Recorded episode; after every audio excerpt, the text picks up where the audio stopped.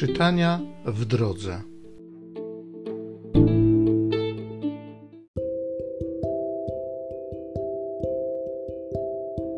Z drugiego listu świętego Pawła apostoła do Koryntian. Bracia, kto skąpo sieje, ten i skąpo zbiera. Kto zaś hojnie sieje, ten hojnie też zbierać będzie.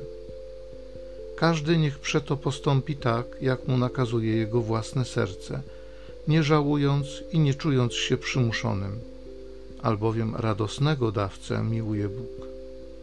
A Bóg może zlać na was całą obfitość łaski, tak byście mając wszystkiego i zawsze pod dostatkiem, bogaci byli we wszystkie dobre uczynki, według tego, co jest napisane.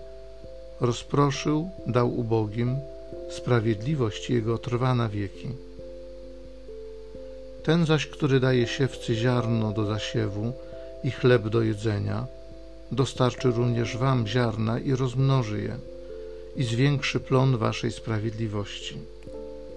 Wzbogaceni we wszystko będziecie pełni wszelkiej prostoty, która składa przez nas dziękczynienie Bogu.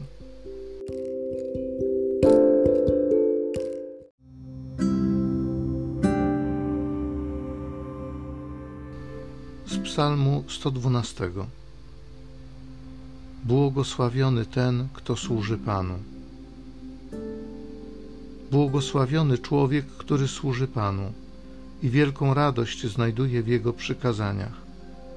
Potomstwo Jego będzie potężne na ziemi, dostąpi błogosławieństwa pokolenie prawych. Dobrobyt i bogactwo będą w Jego domu, a Jego sprawiedliwość będzie trwała zawsze. On wschodzi w ciemnościach jak światło dla prawych, łagodny, miłosierny i sprawiedliwy. Rozdaje i obdarza ubogich, Jego sprawiedliwość będzie trwała zawsze wywyższona z chwałą będzie Jego potęga. Błogosławiony ten, kto służy Panu.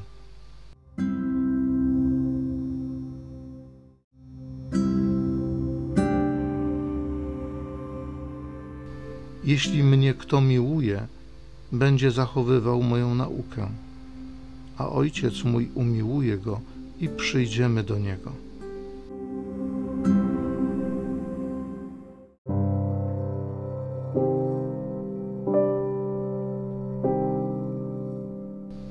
Z Ewangelii według świętego Mateusza.